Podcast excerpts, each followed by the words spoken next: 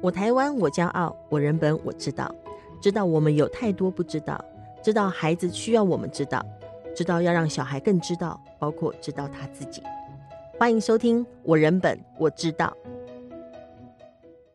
各位亲爱的听众朋友，大家好，我是人本教育基金会的执行长乔兰，欢迎大家收听《我人本我知道》人本教育杂技 Podcast。呃，在我们今天的主题呢，要来跟大家继续透过公投来讨论我们公投所带来的公民课哈。那在今天所邀请到的来宾呢，是台南一中的公民老师郭富奇郭老师，欢迎你富奇。嘿，是早上好，各位听众朋友大家好。嗯、呃，今天很高兴。富奇可以来到现场哈，因为要从台南来，蛮奔波的啦。那呃，但是特别一定要邀请夫妻哈，因为夫妻是一方面是公民老师，那一方面其实我们当时呃，不管在讨论课纲的问题啦，讨论校规的问题啦，讨论公民教育的问题、人权的问题哦，就是夫妻有相当丰富的现场经验，以及呃，包括我觉得有现场经验而能够提炼成一些思维，包括对社会的思维，我觉得是最重要的哈。所以特别邀请富奇。呃，风尘仆仆的来到了 这里哈。那呃，因为我们毕竟是要谈公投嘛哈，那还是来从公投来谈起来。因为在这次的公投的讨论跟争议当中，当然有蛮多。我不确定校园当中应该谈的不太多了。校园、嗯、校园里面其实学生目前啦、比较没有。主动，我们其实没有形成讨论的文化。对，然后这个议题其实这一次议题跟他们有一点点距离，所以相较于上一次二零一八年的时候的呃婚姻平权公投，哦、他们其实在校园里面婚姻平权，甚至有同学会主动希望能张贴彩虹旗，哦、然后呃张贴他们自己的诉求。但这一次到目前为止，至少在我们校园，还猪肉它不是也要吃的吗？嗯，不过 这个东西就没有感觉。对，就是因为其实他们。学生吃东西其实本来不太就不太在意食安的问题了。对，我我最喜欢有糖精跟色素，呃，越越不健康越好吃。对有时候对学生来讲，这是另外一个食安教育的问题啦，应该要去做处理的。所以你刚刚谈这个蛮有趣，就是说，也就是说，一方面大家也不是有。呃，因为还高中嘛，还没有投票权，嗯、所以他们十八岁就可以投公投了。对，呃，但是基本上高中生还没有哈。嗯、那那另外就是说，当他题目不太切身的时候，那、反应就比较不会那么强烈。嗯、对，但是蛮有趣，因为台湾有公投以来，题目切身的不是那么的多，对不对？对，就好像比较是比较大的题目比较多哈。那呃，但是就算学比较比较没有讨论，就你做一个公民老师的态度来看哈，你你你会期待说透过。社会现实有个公投题目，而能够在学校当中进行什么样的运作，或是可以让学生可以关心这些事吗？还是你们会从不同角度来看这个状况？因为，因为老实讲，因为公高中是准公民教育嘛，对，而且他们十八岁就要投公投了，对，对，不对？很快就可以投了。嗯、那那在这个状况之下，我们在高中教育怎么看待？哦，社会上发生要公投投公投议题哦，那你们会怎么看待这个事？嗯，其实公投本来就是课本上的一个教学的章节，我快要教到了，嗯、就是大概这个礼拜就要讲。嗯、那所以公投的制度跟变化是一定要教的啦，嗯、因为要让学生知道这件事情。嗯、那只是一之前我们在讨论这类型的议题的时候，呃，我我自己都会特别小心操作一件事情，就是避免把我自己的呃立场跟想法太快灌输给学生，因为我觉得公民教育是一个思辨教育，其实不是说老师完全不能有自己的立场，因为不可能人没有。不可能完全没有立场，可是没有立场就不行。我觉得反倒不行。对啊，嗯、那但是在这个过程中，你要怎么样提供至少尽量的两面的素材跟状况都能提供，然后让学生去多一点想法。嗯、哼这样我自己在有时候在课堂上操作的时候，嗯、反而学生，比如说学生立场跟我比较接近的时候，我反而会故意跳在另外一方的立场去挑战他说：“嗯嗯嗯那如果你这样讲，你会怎么认知？”嗯、就是我反而会觉得希望要透过比较多一点不同的想法去让学生去思考。对对啊，因为。呃，就像之前我们看到某一些嗯，嗯老师在上课的时候灌输自己一个一贯的想法，嗯、我觉得那个是很危险的，嗯、因为。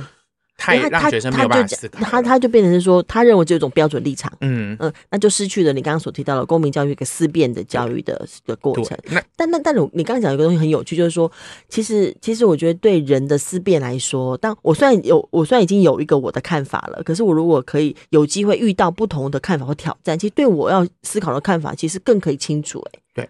嗯，而且包含了我要之后怎么回应，我可以更把我自己的思路讲得更清楚。嗯，所以这当然就是一个思辨过程很重要的。有时候就是我们要跳出自己原有的立场，想尽办法去两两边都看一看，然后去想一想。所以这个教育训练，我觉得是可以做到。只是说高中，当然毕竟因为学生的呃整个的思考方式，就是呃。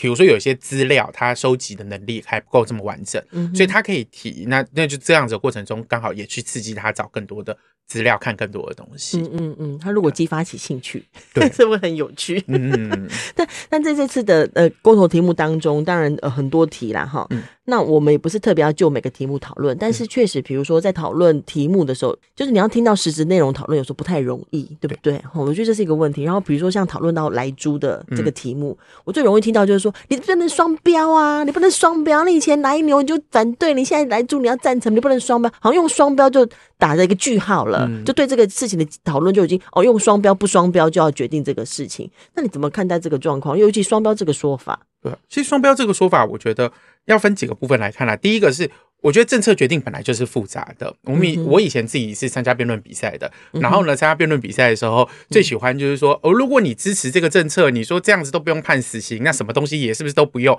他们最喜欢问你是不是立场一贯。然后，可是每次我碰到这种挑战的时候，我都会说。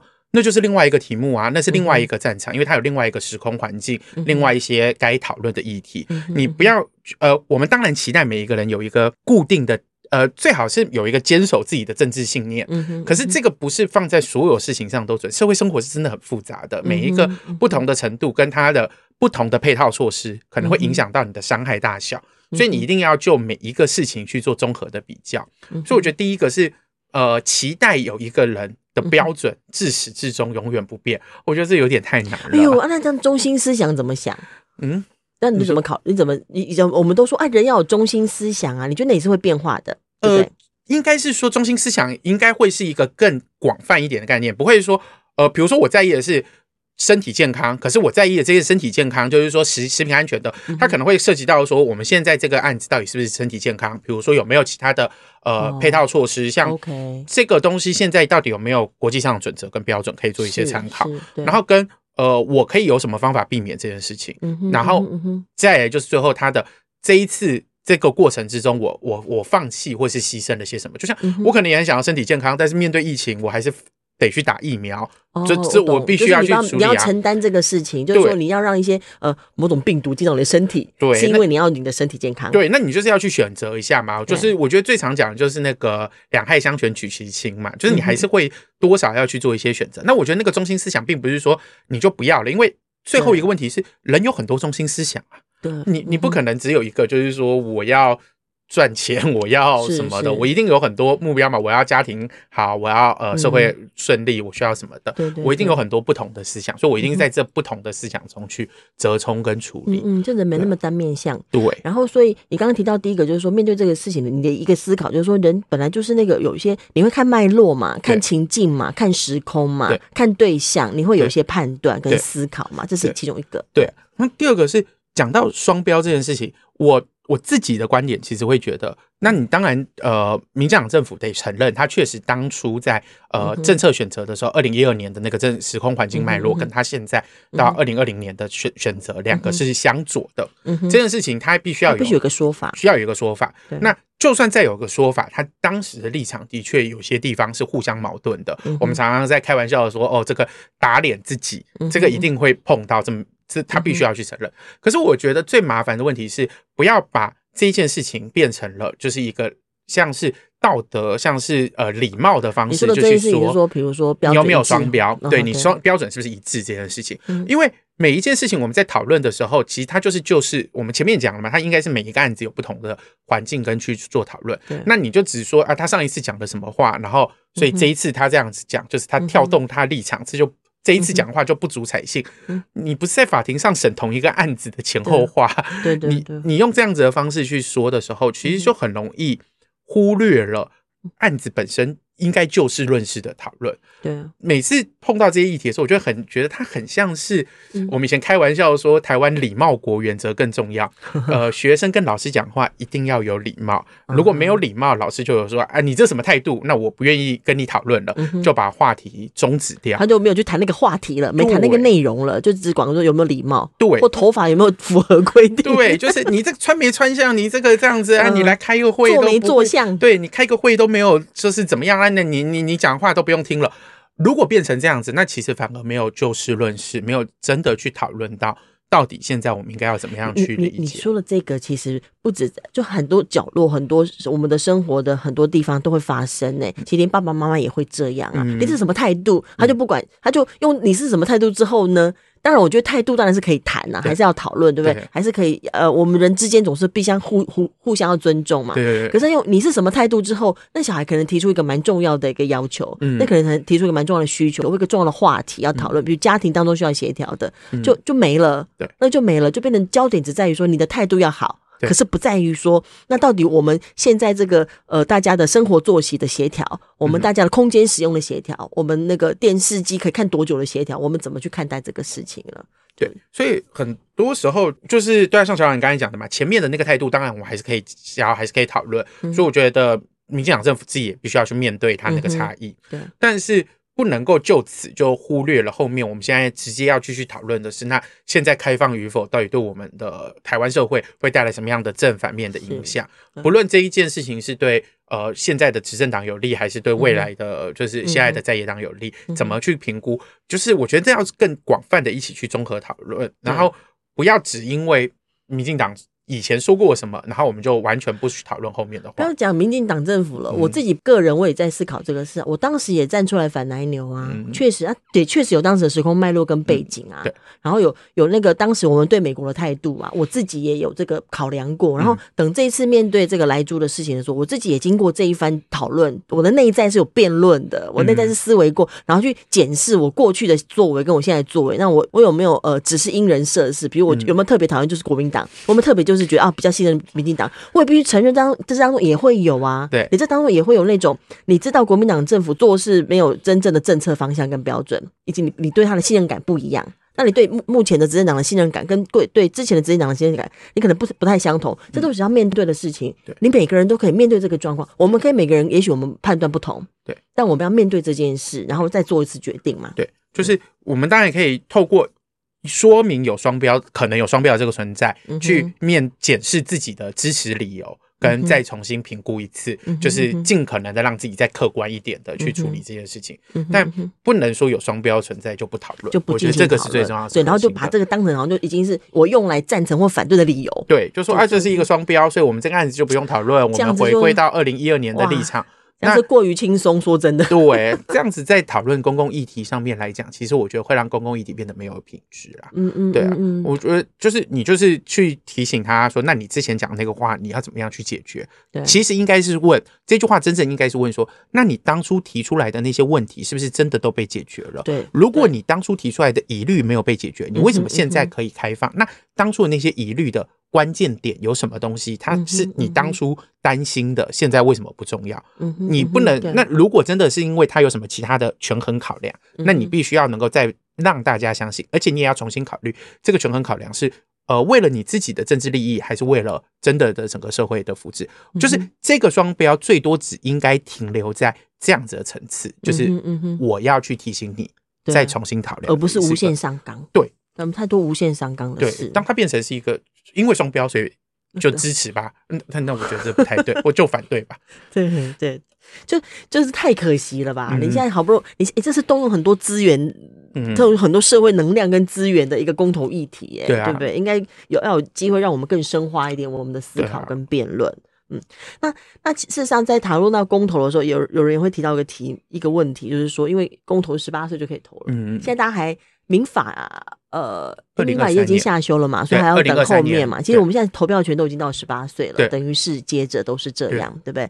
那也还是有蛮多人在觉得应该要再继续下修。嗯，也有人觉得说啊，十八岁这么年轻就可以投吗？诶，作为一个公民老师，你怎么看这个事？我觉得，因为这直接是面对他们未来的生活。我们虽然前面刚才说了，就是这个议题好像跟他们比较远一点，可是认真讲，其实就是公投议题都是这样子，越跟自己的生活越远。其实不要讲学生，就连老师们也都。没有什么在讨论啊。哦，认真说，上一次在呃同婚的时候，我还会在校园里面，嗯，就是听到某一些老师在做讨论。嗯，可是其实这一次的议题到现在更没有哦。嗯，比较没有，就是相较于之前同婚的时候，嗯、同婚真的、就是那次真的蛮热烈的。对，那这个其实没有，所以我我觉得这件事情，第一个是不要觉得就是学生都冷漠不关心，其实。呃，这跟其实跟大人差不多，大家都一样，没错，就是不分年龄的。对，所以说这件事情是这样子，那这个是一个共同的困境，就是政治冷漠的问题。对，可是回头来讲，就是说，那对于学生来讲，其实很多学生他们会更有他们自己的呃主张跟想法。嗯，那这件事情其实相对来讲是重要的，而且必须要去。就是未来社会受到他们的影响，是他们在做决定的。这部分是必须要让呃学生的共同参与。比如说，我观察到我们学校的学生普遍是比较相信核能的。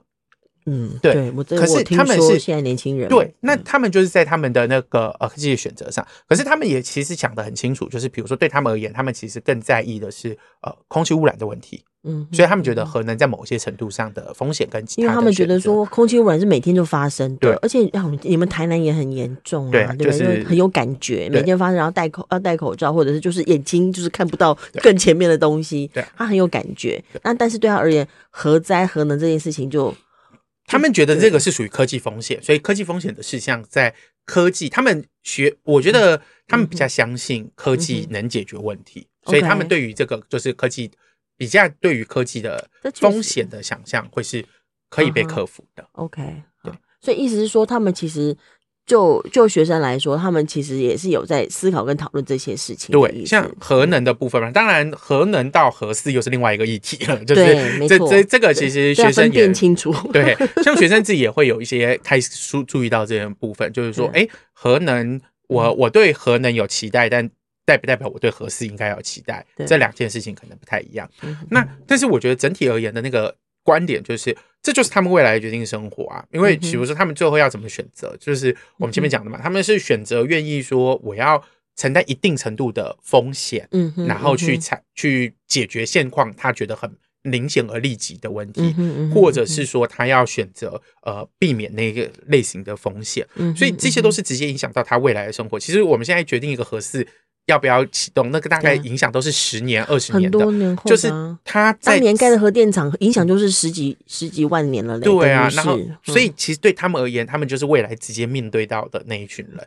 那你说这件事情跟他们切身相关，结果不让他们参与决定，就可惜。这我觉得是不太合理，因为因为就像我们我们身上都在承担的事情，我觉得任何的事情其实都跟会跟现在的年代、跟现在的年轻人都一定是连接在一起的，就算是以前决定的事。对，那我们也都都共同来承担这些事情，但，呃，我觉得在民主上头是尽量的在可能的范围当中扩大参与的人。对，我我想这是一个想法跟概念一个理念嘛，就是说我们。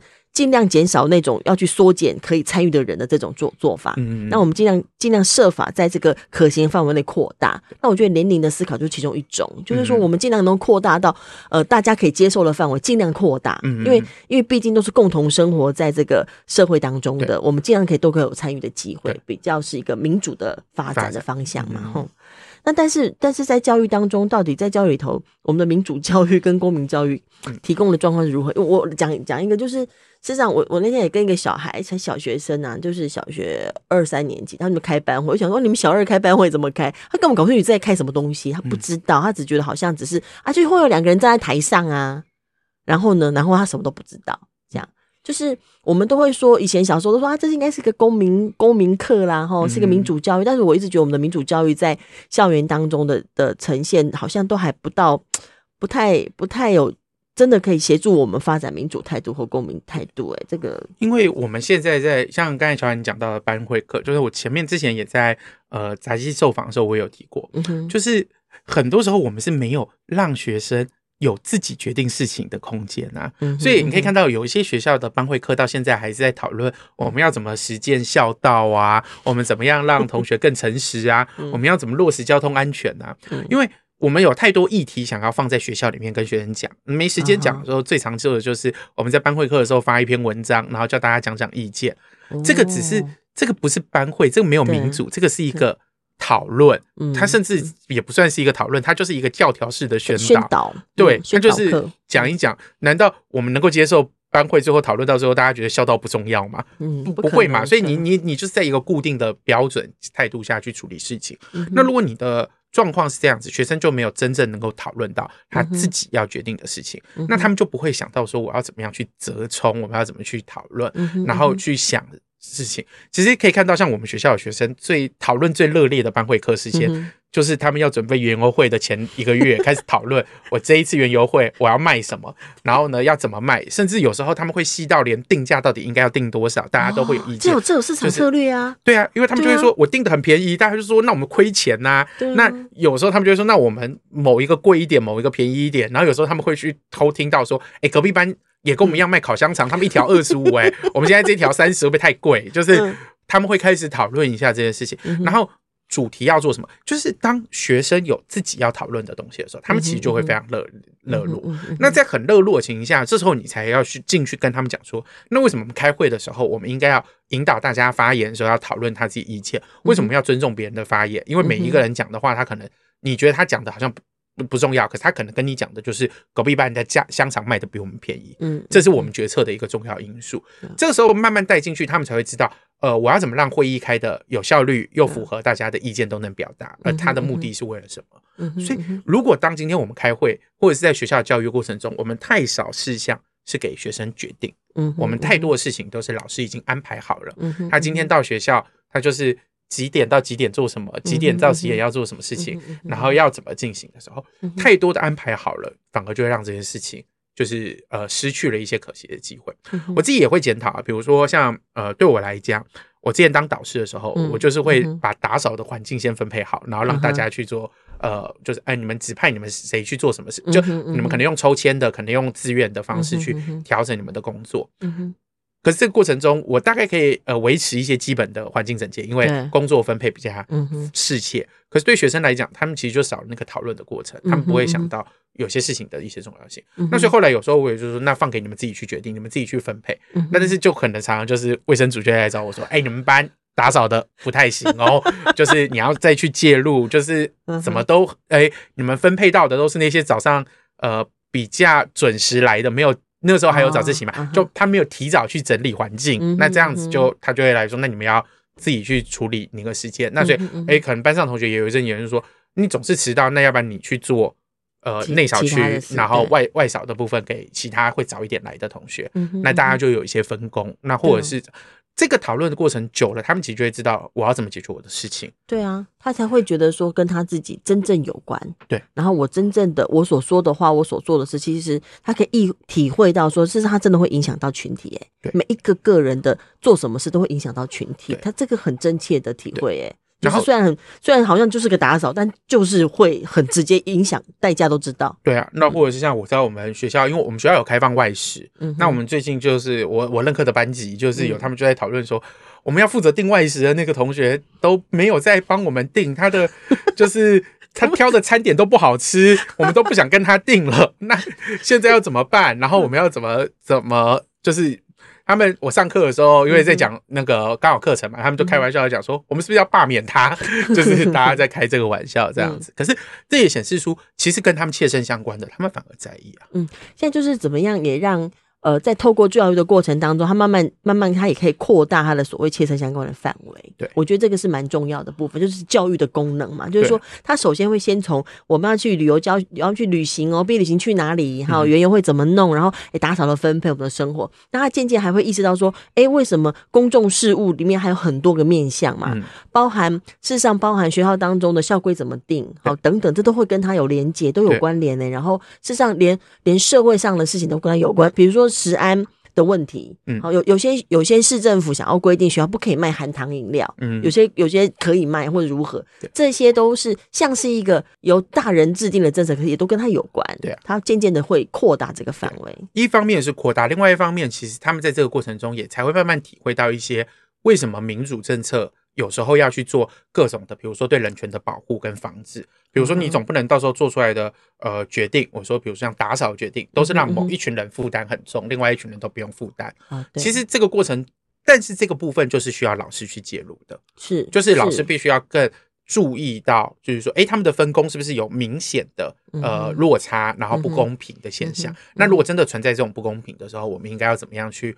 引导学生去思考，为什么你是会存在这个不公平？他们才会慢慢的注意到说，哎、欸，那为什么民主制度会长成这个样子？我们这个课本上讨的那个人权保障不是空泛的东西，是直接会在你身边。而且那人权保障也不会只是说某个特定族群而已，我们会在不同的时空、不同的脉络、不同的议题，成为不同的该被保护的对象，其实蛮可能发生的事情。所以说，透过这样子的训练才会是比较有意义的。否则的话，现在现在甚至之前我也讲过，甚至。